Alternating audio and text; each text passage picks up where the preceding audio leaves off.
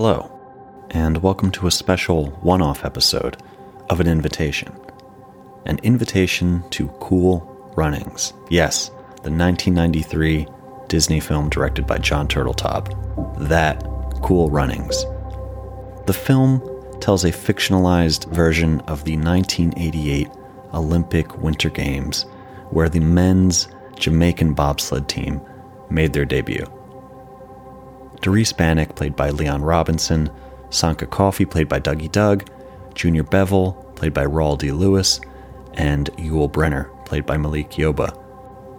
All are aspiring Olympic sprinters who fail to qualify for their original sport of choice, causing them to take up bobsledding under the guidance of disgraced American coach Irving Blitzer, played by John Candy. I don't want to give you whiplash by transitioning from a contemporary suspense drama like The Invitation to a heartwarming, even saccharine 90s sports film, but part of what has always been appealing about the established format of an invitation to the invitation is that I could eventually discuss any film, regardless of genre.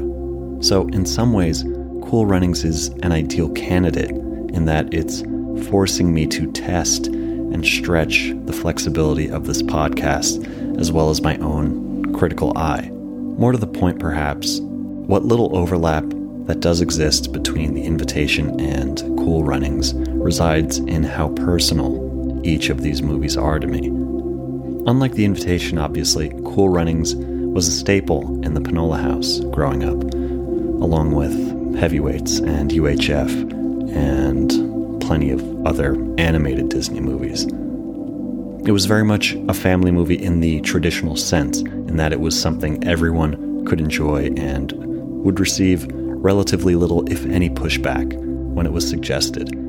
John Candy tends to have that effect, and especially had that effect on our family. One of the brilliant things about casting John Candy as washed up, morally questionable coach Irving Blitzer is that while it is a key and obviously principal role, he simply helps bring eyeballs to the screen so that the real leads stories can be told.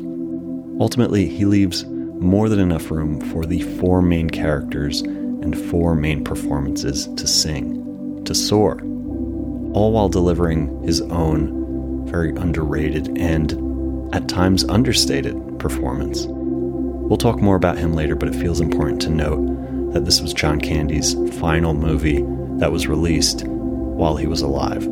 Before continuing, though, I'd just like to say that it's both easy and, in a lot of cases, increasingly necessary to be critical of Disney, especially as they continue to monopolize the entertainment industry, which has serious implications. But with that being said, even while revisiting this film in 2021, there is simply an efficiency and an accessibility to Cool Runnings that, whether you like the film or not, whether you like Disney or not, it's still very impressive.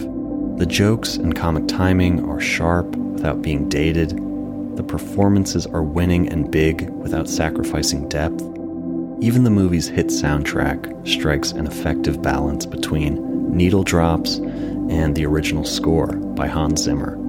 There's an economy to it all that is, frankly, just indicative of good, solid craft. Does Cool Runnings ever attempt to escape convention, tropes, or even cliche? No, not really.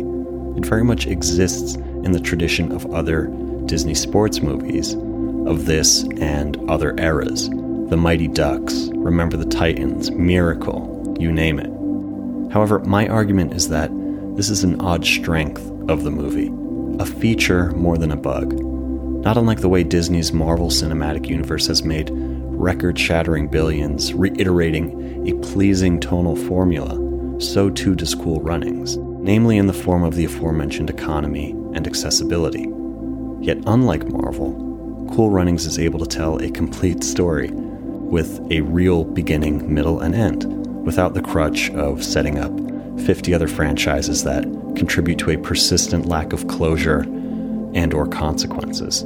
Funny how standalone and episodic storytelling feels a little bit novel in 2021 when streaming has made serialized storytelling so ubiquitous. Viewing trends aside, I also want to point out that big budget studio systems aren't inherently good or bad.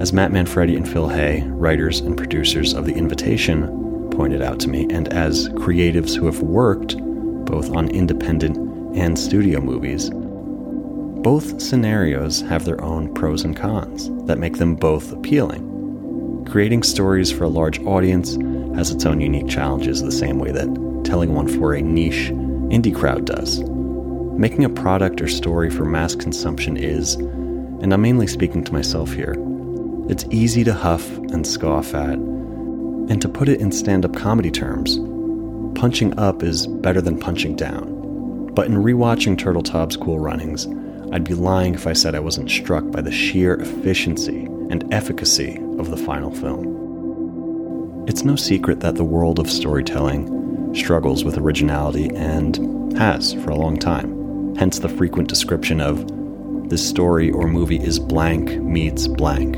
whether it's in regards to a film, a novel, or any other medium. That blank meets blank structure relates to the idea that everything is a remix, which is a term popularized by filmmaker Kirby Ferguson. Said another way, stories or styles that occur as or feel new aren't so much introducing an earth shaking originality as much as they're combining existing components that have not been combined before. Or as Ferguson puts it, quote, remixing is a folk art, but the techniques are the same ones used at any level of creation copy, transform, and combine. You could even say that everything is a remix. End quote. I'm generally not that interested in pure originality since it is arguably a moot point.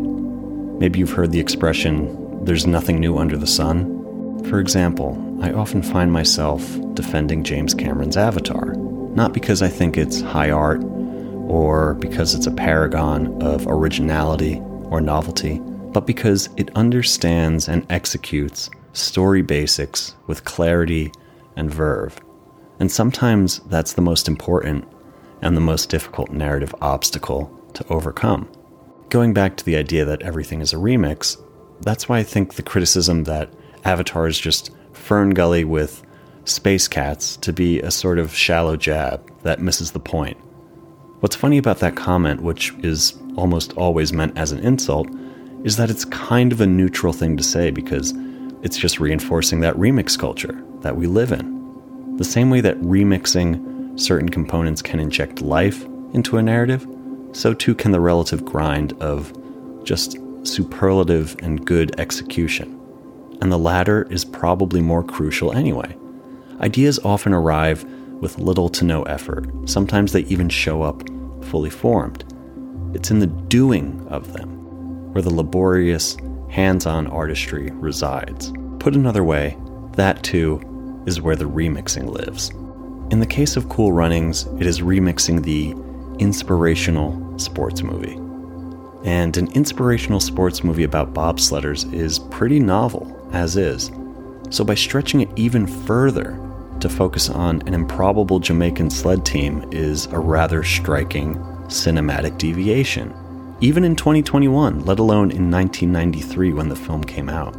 Naturally, the film traffics in broad strokes that depict casual racism in clear but relatively safe terms. hey, seeming to you like nobody likes us. We're different. People are always afraid of what's different.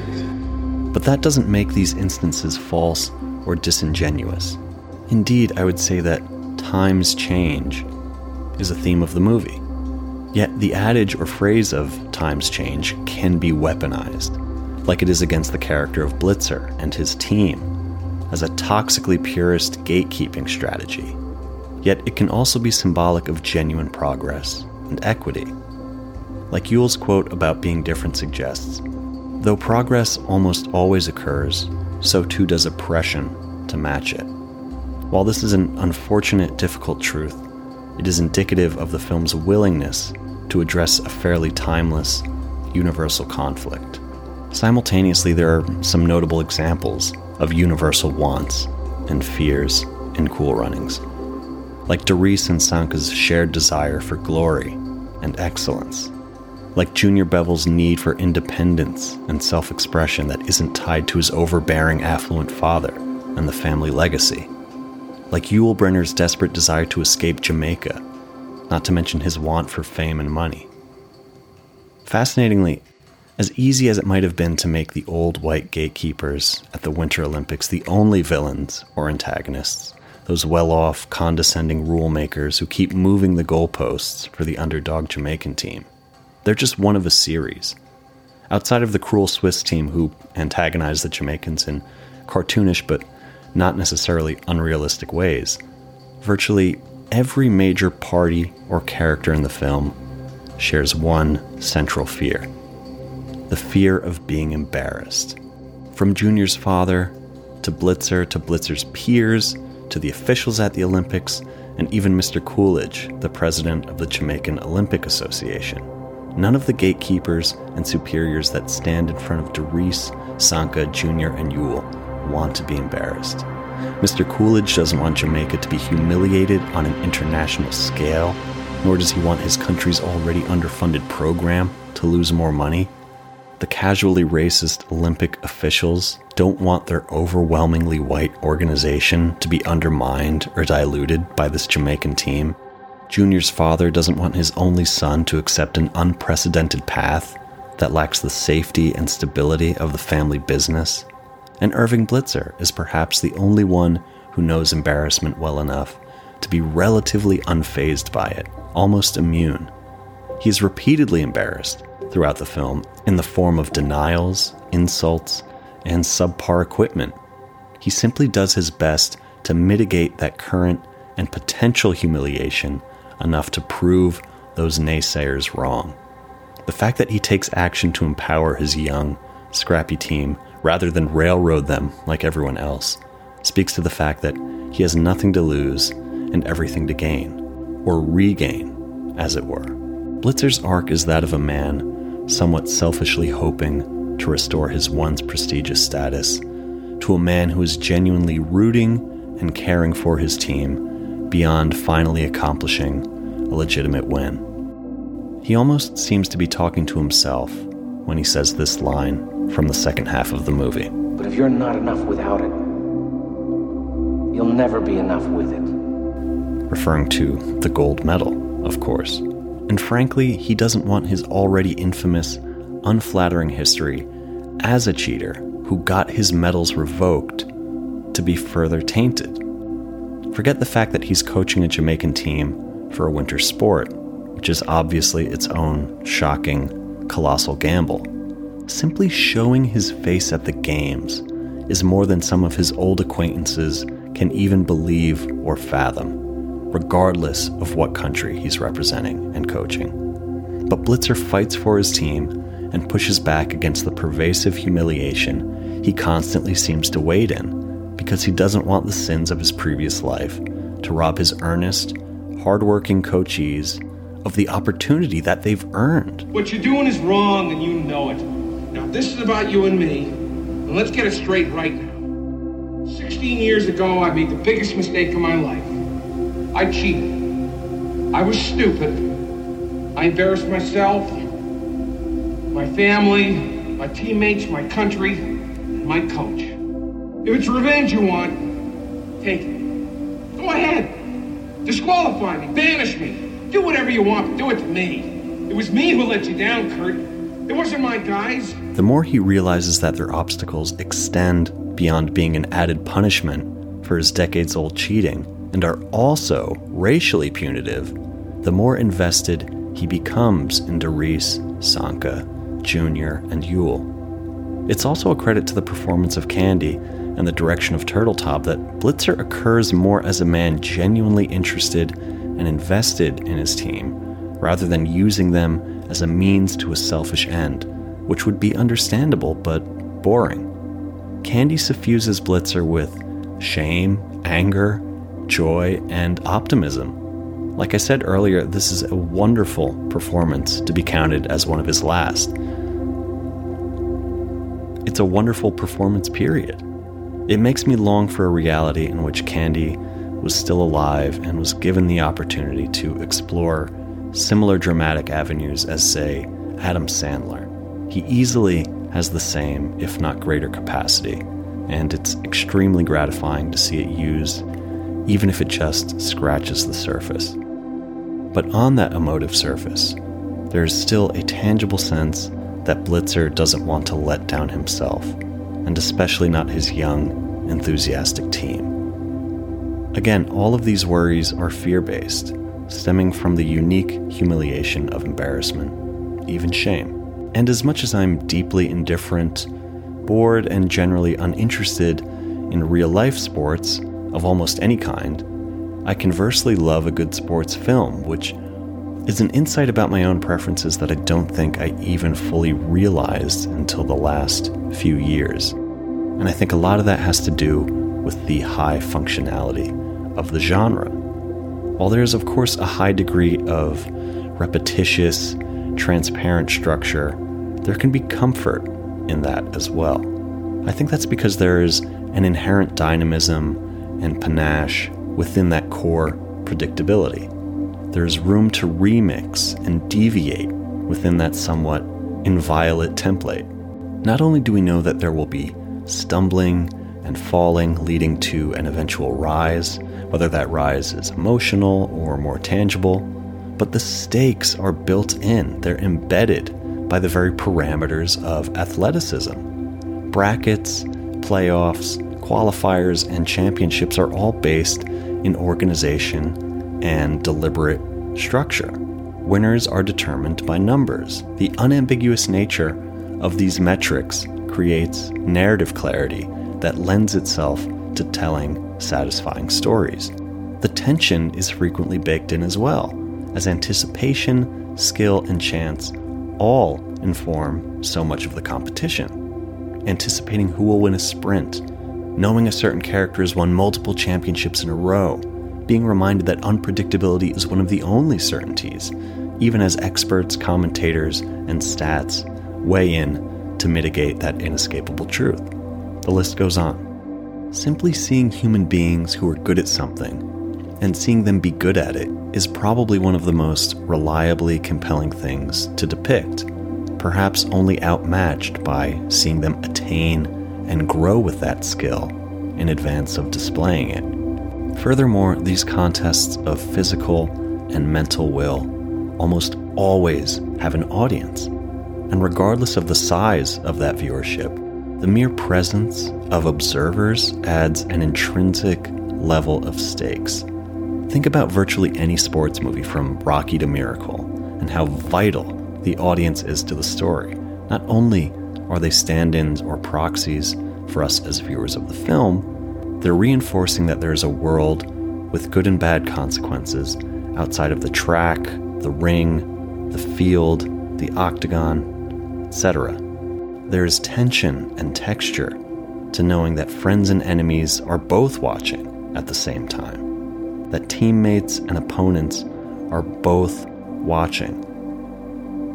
Whatever the game or sport is, the presence and the advent of the audience not only concentrates but heightens the reality that the principal characters are participating in. Moreover, our behavior changes when we're being watched for all sorts of reasons. This is why I mentioned the level of showmanship that is often inextricable from the craft and skill of athleticism itself. Part of the arc that the characters of Derice, Sanka, Jr., and you will experience is one of reconciling their distinctive, larger than life personalities with their actual skill level as Olympians. They're used to puffing up their chests and talking a big game, especially in the context of their original sports, like pushcart racing and sprinting. Consciously or not, Derice, Sanka, Jr., and Yul all gradually grow from and exceed a certain level of arrogance and overconfidence, which, in fairness, not only assisted in their perseverance, but is frankly an unfortunate prerequisite for being a black person in white spaces. They have to work twice as hard at least to make a fraction of the impact, and even then, the goalposts will be moved to secure their denial. From that supreme confidence, though, they eventually arrive at humility, where they accept that selfish showmanship simply does not apply to bobsledding, even if it may have before in their individual lives. Gone are the bright colors and scrappiness of the pushcart derby. Gone is the breathtaking physical prowess and oneness of the 100 meter dash. It's been replaced by the subtle, often invisible craft of a four person toboggan. Anyone outside of that claustrophobic sled can't truly witness the incredible dexterity of steering, the unforgiving timing of braking, or the sheer strength and momentum anchored by the men sandwiched in between. As much as teamwork remains a cliche of this genre, what's notable and impressive about Cool Runnings is its unenviable task of expressing that important idea through a very unmainstream sport, one which is frankly quite opaque to boot. We can't see hands dribbling, we can't see feet running or kicking, or even bodies moving, for that matter. Thankfully, in its place is the sheer visceral quality of unfathomable speed on paralyzingly cold ice. Yet, the film is wise in not getting weighed down by esoteric minutiae and instead knows to focus on the metaphor itself. That this lethal arrowhead barreling furiously on twin blades is the literal vehicle for its occupant's transformation. The conceit of the film isn't that the first person to transform wins or is the best. The conceit of the film is that crossing the finish line is enough.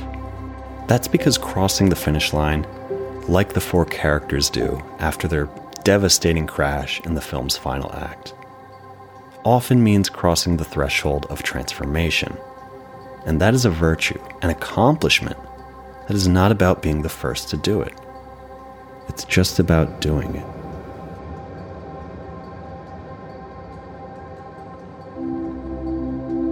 An Invitation to Cool Runnings is written, produced, and hosted by me, Jim Panola. Original score is by John Panola. Graphic design is by Joseph Panola. This episode is dedicated to our mom, Diane Panola. I love you, Ma. Happy birthday. Thanks for listening, and peace be the journey.